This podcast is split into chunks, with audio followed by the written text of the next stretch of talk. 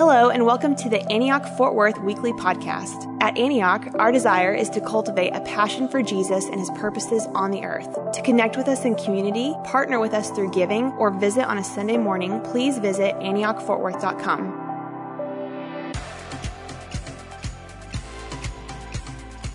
So, we live in a world today where even though we are more connected than we ever have been, for, been before, loneliness and isolation are hallmarks of our culture. And that's part of the reason that over the past two decades, we've seen the suicide rate in the United States go up by about 25%. And over the last year, we've seen that play itself out in the public sphere as there were a number of celebrities who tragically chose to take their own life. I remember it was shocking to me when the news said about Anthony Bourdain because for years when people would ask me, Jason, what's your dream job? I just pointed that guy. He got to travel around the world, experience different cultures, eat amazing food, talk to interesting people, and get paid a ton of money to do it.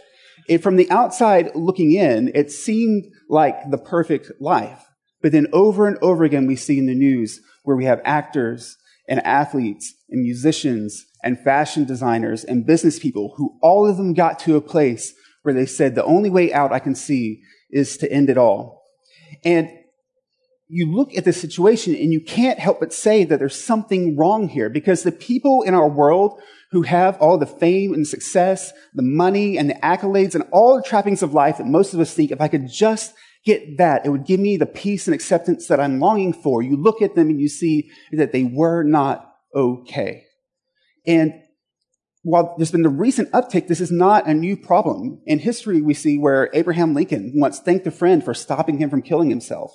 He got to a point after a relational breakup and some failures at work that he just didn't want to keep living. And it was only because he was deeply embedded in a group of people who loved him and cared about him that he was able to move forward and accomplish the things we know him for today. And we could look at countless other examples where over and over again it reinforces the point that what we have and what we do does not make for a healthy life. If our value in life is attached to fleeting things like achievement, like career success, money, possessions, the approval of others, the appearance that we have it all together, it simply is not sufficient for a whole life. The good news is that we don't have to live that way. There's another path available for us. And it makes me think about this story I heard once. It was a story about a guy named Jed, and he was a poor mountaineer who could barely keep his family fed. And then one day he was out shooting at some food, and up from the ground came a bubbling crude, oil, that is, black cold, Texas tea. Now, the next thing you know, old Jed's a millionaire, and his kinfolk say, Jed, move away from there. They said, California is the place you ought to be. So he loaded up his truck and he moved to Beverly Hills. Uh, swimming pools, movie stars, you know, the place. The younger people are so confused right now. So you have this widower man who lives out in the sticks and he's trying to care for his elderly mother and his two uneducated children and it's all they can do to scrape by in existence. But little does he know that right beneath the surface, there is something with the power to change his life, where he no longer has to live a life of scarcity. He can walk in freedom, he can walk in confidence, and he can live a life with an abundance mindset. Now, that's not saying at all that Jed and his family weren't going to still have problems. They had a sl- whole slew of zany madcap adventures ahead of them. But what it does mean is that they no longer have to worry from day to day, am I going to make it? Because they have access to a, to a resource that has the power to sustain them. Now, where my analogy falls apart is that those hillbillies, they're still counting on the oil. They're still counting on something that they have, something on their transient wealth. But we're going to look today in Ephesians chapter 3, and we're going to see that it was the belief of the Apostle Paul, and it's our main thing today, that true life change does not come from what we have or what we do, but as a result of what we believe. If we can get our beliefs right, Paul believes it has the power to sustain us. It will allow us to walk in freedom and it will keep us standing when life gets hard. Now, before we dig deeper into what Paul has to say, I want you to see it's not just his opinion. A few years ago in the American Political Science Review, they looked at research across decades and they determined the single largest factor ensuring the health of nations was the work of missionaries. They looked And they said in the locations where there were missionaries, they had a significantly higher rate of um, economic development. There was better health. There was lower infant mortality rates, less corruption in government, higher literacy rates, higher educational attainment, especially amongst women. And it wasn't just where there were quote unquote missionaries, but they found these results wherever they found people who they labeled as conversionary Protestants or people who believe that God converts you on the inside. So these weren't people who they labeled as Christians who were there to push social causes or societal improvements. These were people who were followers of Jesus who were there because they wanted to see God change people's hearts. And while they acknowledged that often missionaries are opposed to things like unjust practices and destructive practices, that the gross majority of the people they looked at were not um, social activists, but even so, they say unintendedly, reform came through them. Now, let's go a little bit further with it. Back in 2008, there was a British columnist by the name of Matthew Parris, and he wrote an article entitled as an atheist, I believe Africa needs God. So Parris grew up in Malawi, and after a trip back to his childhood home, it refreshed a belief in him that he'd been trying to banish his entire life. He said, It confounds my ideological beliefs, stubbornly refused to fit my worldview, has embarrassed my growing belief there is no God. But now, as a confirmed atheist, I have been convinced of the enormous contribution that Christian evangelism makes in Africa. Sharply distinct from the work of secular NGOs, these alone will not do. Education and training alone will not do. In Africa, Christianity changes people's hearts. It brings a spiritual transformation. The rebirth is real. The change is good. I used to avoid this truth by applauding the practical work of missionary churches. I would allow that if faith was needed to motivate, to motivate missionaries, then fine. But what was needed was the help, not the faith. But the, but this does not fit the facts.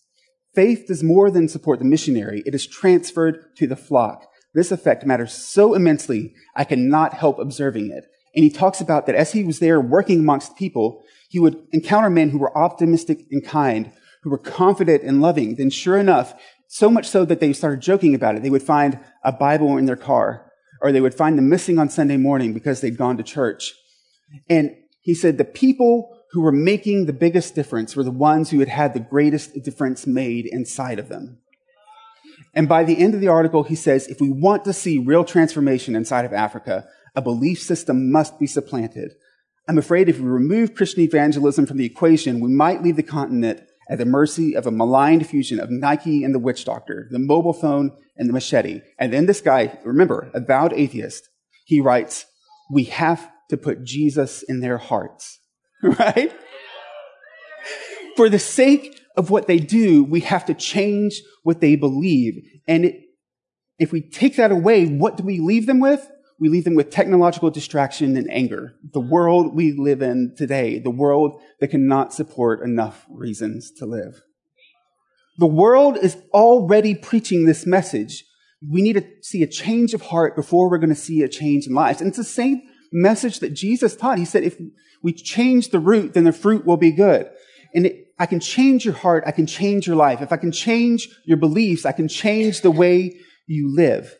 And there's something important about the fact that up to this point in Ephesians, Paul hasn't told us a single thing to do.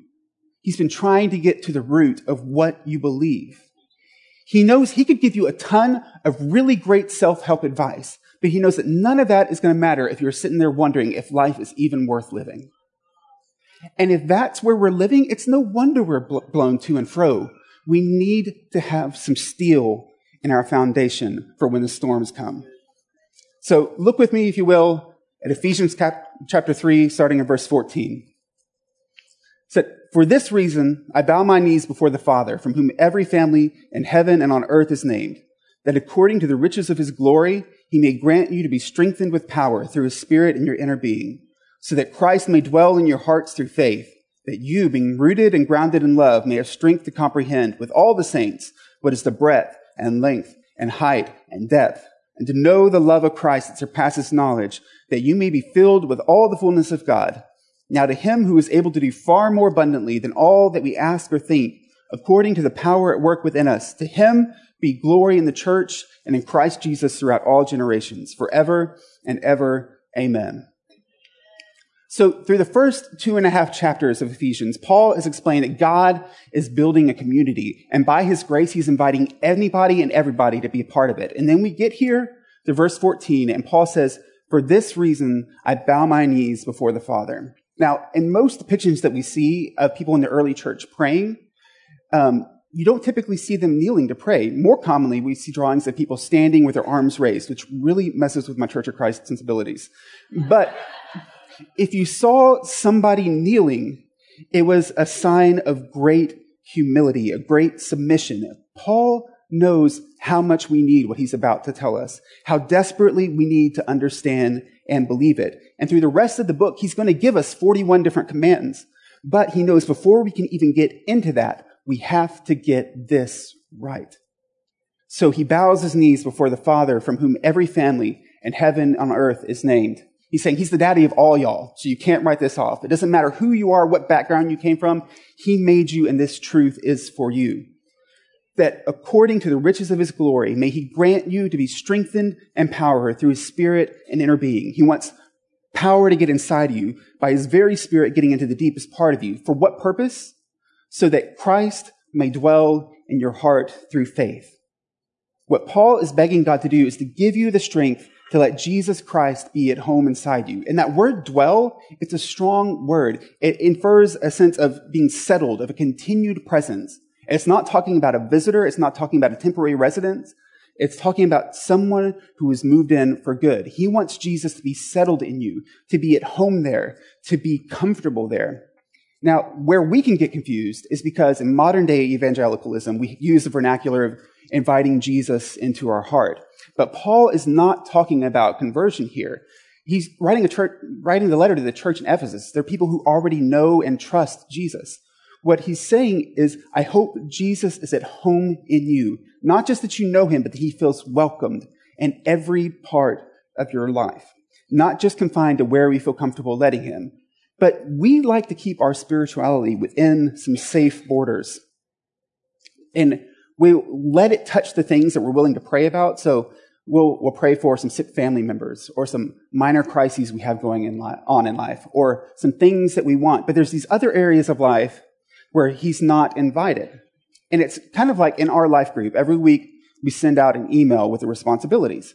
And another part of that email is the housekeeping rules. And one that's in there every week is that if a door is closed in the fam, in the home of the host family, don't open it. Don't go in there. That's where we pushed everything else so that the rest of the house looks presentable. That's where we hid the things we don't want anybody messing with. That's where we introverts go to hide and cry when there are too many kids in our house, right? But if we're hosting and I send the email, those rules do not apply to my wife because she lives there. She can go anywhere she pleases. She can pick up and handle whatever she wants. She knows which closet I like to hide in, and she can go and reassure me and talk me back out of there. Paul is praying that Jesus be welcomed in you the same way, where nothing is off limits. He can walk into the kitchen of your heart and have a conversation about what you're eating, about what it is that you're feeding yourself. He can, is he welcome as you're standing in the bathroom and the thoughts you think as you look in the mirror? Does what he has to say to, about you factor into the decisions that you make and the thoughts that are running through your head? When you lay down in your bed with the thoughts that you think at night and the decisions that you make and the things that you believe most intimately, is he there with you in those moments? He wants to be there. We far too often try to keep our spirituality in a safe place, but Paul says he needs to be welcomed not just into the parts that are cleaned and dusted and that we feel good about, but also into the parts that are dark and that are dirty and that we don't want anybody to see, especially not Jesus. Now, some of you are hearing this and you're thinking, I don't really think that sounds good. That seems a bit intrusive to me. I mean, I'm fine with a modicum of spirituality, but these other areas of my life, I don't need Jesus in on my decisions in these areas. I have goals and comforts and commitments here that Jesus, you just, you cannot touch. You can come in here and you can sit on the couch, but you are not welcome in these other areas. And Paul prays that God can give you the strength to open the doors and let him into these areas. But if there's something inside you that is screaming that I don't want that, Do you know why the reason, why that is? It's because you don't know him very well. It's because you don't trust him. Because you think that if he steps into this area of my life, he's going to be a taker and not a giver. He's going to take something from me. He's going to say, some, say no to something that I want. There are things that I want to think about myself and he's going to rob that from me. There are things that I find comfort in that he's going to take away. So no, I don't want you in that part of my life, Jesus. And if that's where you are this morning, hear me say it again as lovingly as possible. You don't know him very well. There are parts of our life where we are deeply hurting and we need the strength to realize that that's where we need him the most. He needs to be settled into those places so that you, being rooted and grounded in love, may have strength to comprehend with all the saints the breadth and length and height and depth of the love of Christ that surpasses all knowledge and understanding, that you may be filled with all the fullness of God. Why do you think he wants to be in every corner of your life? Is it to judge you? Is it to condemn you? Is it to take from you? No, in John chapter 3, it says that for those who believe in him, they are not condemned. The truth of the matter is, the more comfortable you are with him, meeting you in every quiet place, the more he's going to convince you how deeply loved you are. And that is a knowledge, that is a belief that we all need. How does someone successful go back to their hotel room and take their own life? It's because there were rooms in their house that were closed off, where there was no one there but themselves. And the darkness grew there until eventually it took over the front of the house. When you begin to pray like he's welcome in every part of your life, when you say, Jesus, please analyze the way that I think about my identity, the way I think about my sexuality, the way I think about my relationships, Jesus, come in. He's going to come in there not to condemn you, but to love you, to speak life into you. I have three kids and I love them dearly. And when I step into the room, it is not for the purpose of condemning them or taking from them. Now, does that mean that I'm going to leave them unchanged? No, they are a mess. You would not believe the decisions they make or the falsehoods that come out of their mouth. But when I have to step in and correct them, it is not from a desire to condemn them. It is because I am committed to their good. It is because I'm committed to love them in every part of their life, even when they don't have eyes to see it that way. It's because I know the end result of the decisions they're making, and I'm trying to spare them that. And y'all, I'm a flawed dad. I've got, I don't have it all figured out at all. But I feel like that this part of me reflects the heart of God. When Christ dwells in your heart, when you realize the immensity of God's love for you, you will become, become grounded with a firm foundation, with roots running deep. And when that happens, you not only see the love of God in you and for you, but you begin seeing the love of God working its way out all around you. And when that happens, it changes the way you view the world and it changes the way you live your life. The problem is we far too often try to flip flop that.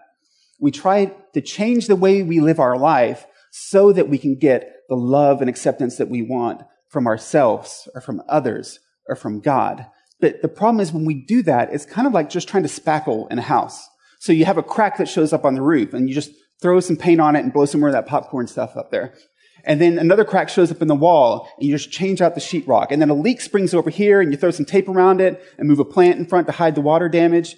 And you keep painting and taping and spackling. You trying to fix all these problems, but the cracks are going to keep coming back because your foundation is bad. And all those attempts to fix the symptoms, they often just lead us to even darker places. How do people get into addiction? You start out where you're feeling unloved or unlovely, like no one could care about me and I just hate myself and I need something that can dull the pain, that can silence the noise for just a minute. So I go to this place. I go to this substance. I go to this website. And while it may offer some momentary relief, the sinister side of it is that it also builds onto my shame, reinforcing the idea that I am bad. I am unclean. I am unlovable. And for some of us, it's not anything that we would cl- classify as an addiction, but we still do some really sad, broken things in a desire to feel accepted. We get into codependent relationships. We exaggerate things so people will like us more. We work way harder than we should to manage and craft our online presence. And this time of year, a lot of us are making New Year's resolutions and we think if I can just fix this weight, if I can fix this money situation, if I can get a better job, then everything is going to be okay. My life will be better. But the truth is you can end up thinner and richer and more successful and still be without hope. For so many people, you can end up with everything you were looking for. And it's a scary place to be because you realize you still feel empty. We tape, we paint, we spackle thinking if I can just hide these cracks. Someone will want this house. You need to work on your foundation. You need to be rooted in something greater. You need to be rooted and grounded in his love. You need to know that he is settled in me and I am settled in him. The more I allow his love into the broken places in my life, the more that I see that his love extends far beyond what I could ever imagine that before the creation of the world, he made the decision, I'm going to love Trisha. I'm going to love John. From the beginning of time through the ages to come, his love for you, his love for me has been constant and abundant, so much so that he sent his son to rescue me. And there is no sin, there is no darkness that his love cannot overcome. There's nothing that can scare him away. And it doesn't make just, doesn't just make us acceptable, it makes us prized. So no matter how circumstances change, we know we are fully and deeply loved, and that will never change. So how do we get there? It's great to say that we need to dwell in Jesus and that we need to understand his love for us, but it's not just a switch we can flip, right? What are some practical steps we can take to foster that type of relationship? So I've got three different ones for you. And the first one is the same one I preached last summer, is that we need godly community. Paul says, he prays that the Spirit would strengthen people so you might comprehend along with all the saints. We were never meant to do this alone. You need to be surrounded by spirit filled friends who can speak life and truth to you when times get hard. Secondly, you need to spend time in the Word and in prayer. I saw a post on Twitter recently where a guy was saying that after years of ministering to men, he could break most of them down into two categories. We have the first group who spends um, regular time studying their Bible and in prayer, and they have a vibrant and active faith. And the other group spend almost no time on those activities, and their faith is anemic and a constant struggle. not positive, but I think we could remove the gender specificity there, right? And then I saw another thread on Twitter earlier this week from Beth Moore. And if you're on Twitter and you're not following Beth Moore, you're doing it wrong. So, but she says, I believe in new beginnings, not just in New Year's resolutions. I'm talking about real live fresh starts. An abiding, overcoming, effective, fulfilling life in Christ isn't an accident. I say this with earnestness and affection. We can't just do the same thing and expect something different. I believe to my core that for those of us in Christ, a vivid relationship with Him feeds everything else, all the way from our personal relationships to our integrity and effectiveness in the workplace. Our, our creativity comes alive in Him. Our wisdom increases. He impacts everything. This isn't some health and wealth prosperity gospel. Listen, your obedience to Christ could lead to less money, not more. Less safety, not more. I'm talking about something far more important for you. I'm talking about what really does make life mean something, a soul that prospers. So what's the plan to intensify your intimacy with Christ in 2019? In all my years of doing life and work and ministry, I've never once seen a Holy Ghost empowered, effective, joy filled life that wasn't intentional in relationship with God. He or she pursues the one pursuing them. You cannot develop intimacy with God by reading scriptures on Instagram. It will never happen. You have to be in the Word for yourself. You will never develop intimacy with God by other people praying for you. This one is yours. No one can pursue Jesus for you. Don't miss him.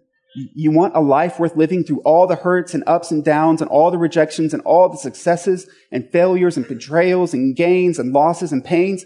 I promise you, if I know my head from a hole in the ground, this life can only be found in Christ. I'm going to be blunt because sometimes that's the only way I hear a thing. There's only one key to keeping it up longer than a few days. Keeping it up.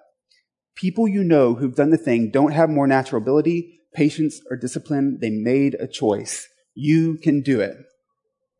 So I don't know I can add a whole lot more to that. But let me, to reinforce, you can't expect to truly know the character of God if you don't spend any time with Him. If you don't spend any time looking to see what He has to say. If all your conversations with Him are wooden and formulaic and they're one way conversations where you never ask Him to speak into your life, you will never truly come to know Him or His character. And if you're going to have a New Year's resolution and this is not already part of your rhythms of life, then I strongly, strongly encourage you to begin incorporating it into your daily rhythms and routines. It's the, one of the most important game changing steps you can take in 2019. Okay. The third step is submission. And there are some of you who probably just recoiled a little bit because submission is a dirty word in our culture. We don't want to submit to anybody because we got freedom. It's America, right? That's not in the notes. um, yeah. So the last thing we want to do is submit. There, but there are a couple problems with what we define as freedom because we in the West have radically defined that term freedom. Um, we think of it as being able to free, do, being able to do whatever we want. But that's a fairly recent change. Sociologist Charles Taylor said in the past century, we have shifted from a culture of authority to a culture of authenticity. So we no longer live by what any authority tells us to do, be that God, the Bible, tradition, our parents, culture. Instead, we live by what we would call what our authentic self wants to do or our desires. And before the shift took place, most people in the Western world viewed our desires through the lens of fourth century philosopher Augustine, who saw our desires often is disordered loves. So we were made in the image of God, in love, by love, and he made us to love. And where we get off is we either we love the wrong things or we love the right things, but in the wrong order. So it's not wrong to love your career, but if you love it more than your kids, it's going to create havoc in your life. Right? And so with that worldview, was about learning to say yes to the right desires and no to the wrong desires. And the way you knew which was which was by mental maps that were passed down from our families, our churches, the New Testament, by your tradition. So when people started beginning to study liberal arts, the hope of it was that by studying the great books, you could become a person of self-mastery, that the combination of self-discipline and self-control would give you real freedom. You had to have self-mastery to be able to steward the freedom that you had. But then about 100 years ago, Sigmund Freud came along and he said that our most important desire is our desire for pleasure. And he said that when we repress our desire, that that is the basis for all neurosis. So, so essentially, when you or someone in authority over you says no to an authentic desire that you're feeling, that that makes you unhappy, that that's the cause of your problems. Now, think about for a minute how different those two worldviews are. What our ancestors called chastity, we now call repression or oppression. What we called self-mastery before is now a cultural sin because we see it as imperative to follow our desires, to follow our feelings. The self exists to be explored, indulged, and expressed, not disciplined or restrained. One thing you should never do is deny yourself, except ironically, that's one of the first things that Jesus called us to do. The previous mindset was about having freedom from, and now it's about having freedom to. But the, the, funny thing is, we all inherently know that it's not productive to try to follow our desires because they are fickle and they are conflicting. If you don't believe me, just go to the grocery store checkout aisle. On this side, we've got our fitness magazines with five steps for rock hard abs. And on this side, we've got our cooking magazines with decadent chocolate cakes and 12 recipes for weeknight enchiladas. Now, I desire to look like Ryan Gosling, but I also desire to eat me some enchiladas. But the problem is they conflict. If I want to look like this, I cannot eat this. And if I eat this, then I cannot look like this. But if I don't follow my desire, then I'm going to be unhappy. So which one do I follow? And all of you are saying he clearly chose the enchiladas, right? we all live with these warring desires, and our strongest desires are not always our deepest desires. In the moment of temptation, those desires, the desires of our flesh, they feel way stronger. But when we're outside of that moment, we find our deeper, truer desire to love and honor God and each other.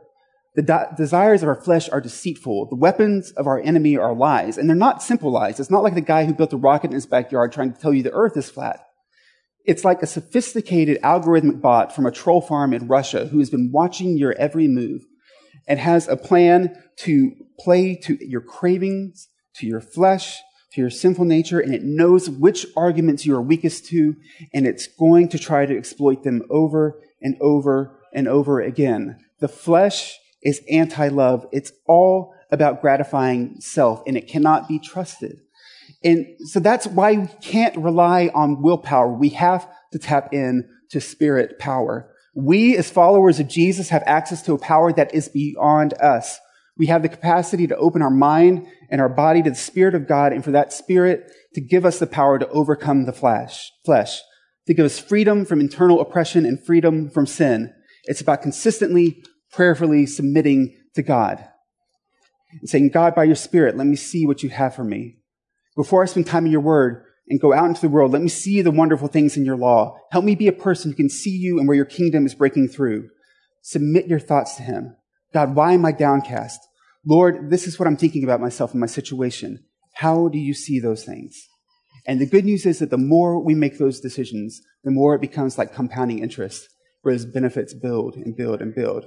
And whatever you plant in the soil of your heart, it's going to reap in your character. So if you plant these decisions, then it's going to become easier and easier to take steps in that same direction. But conversely, if you continually plant uh, negativity and skepticism and stress, then those things will build as well until those become your character. So, know, go ahead and stand. Ministry team, come forward. Paul prays that we can be filled with all the fullness of God. And Charles Spurgeon once tried to describe what that looks like. He said, it's like you're an empty bottle and you position yourself to be filled by the love of God, to be filled with the fullness of God. And then once we position ourselves, he said it's like filling the bottle with seawater and then throwing the bottle into the sea. So the sea is inside the bottle and the sea surrounds the bottle. God's love is inside of you and God's love is all around you, shaping creation, saving the lost by the grace and the name of Jesus Christ uh, producing kindness in you that was impossible before, letting you walk out the door knowing that you are loved, that you are valued, and that your story is being shaped by the creator of the universe, not by something that's going to fade away, not something that's fickle or that's false, not the opinions of others, and not your own insecurities. What would happen if we began to live life that way? What if we began to live life filled with the fullness of God? How different would your life look? This morning, I want to invite anybody, if you've had a wrong idea about Jesus and his character and how he views you, we're going to invite you to come up and have somebody pray over you, to speak truth over you, even if you don't have eyes that believe it yet, even if it's not in your heart yet. Let us speak and pray truth over you. If you're here this morning and you're saying, I want to position myself under the never ending Niagara that is God's love, come this morning and let us in faith pray with you about that. If there's anything at all in your life that you want to put in the hands of the all powerful God who knows you and loves you, we invite you to come during this ministry time. Please join us as we sing.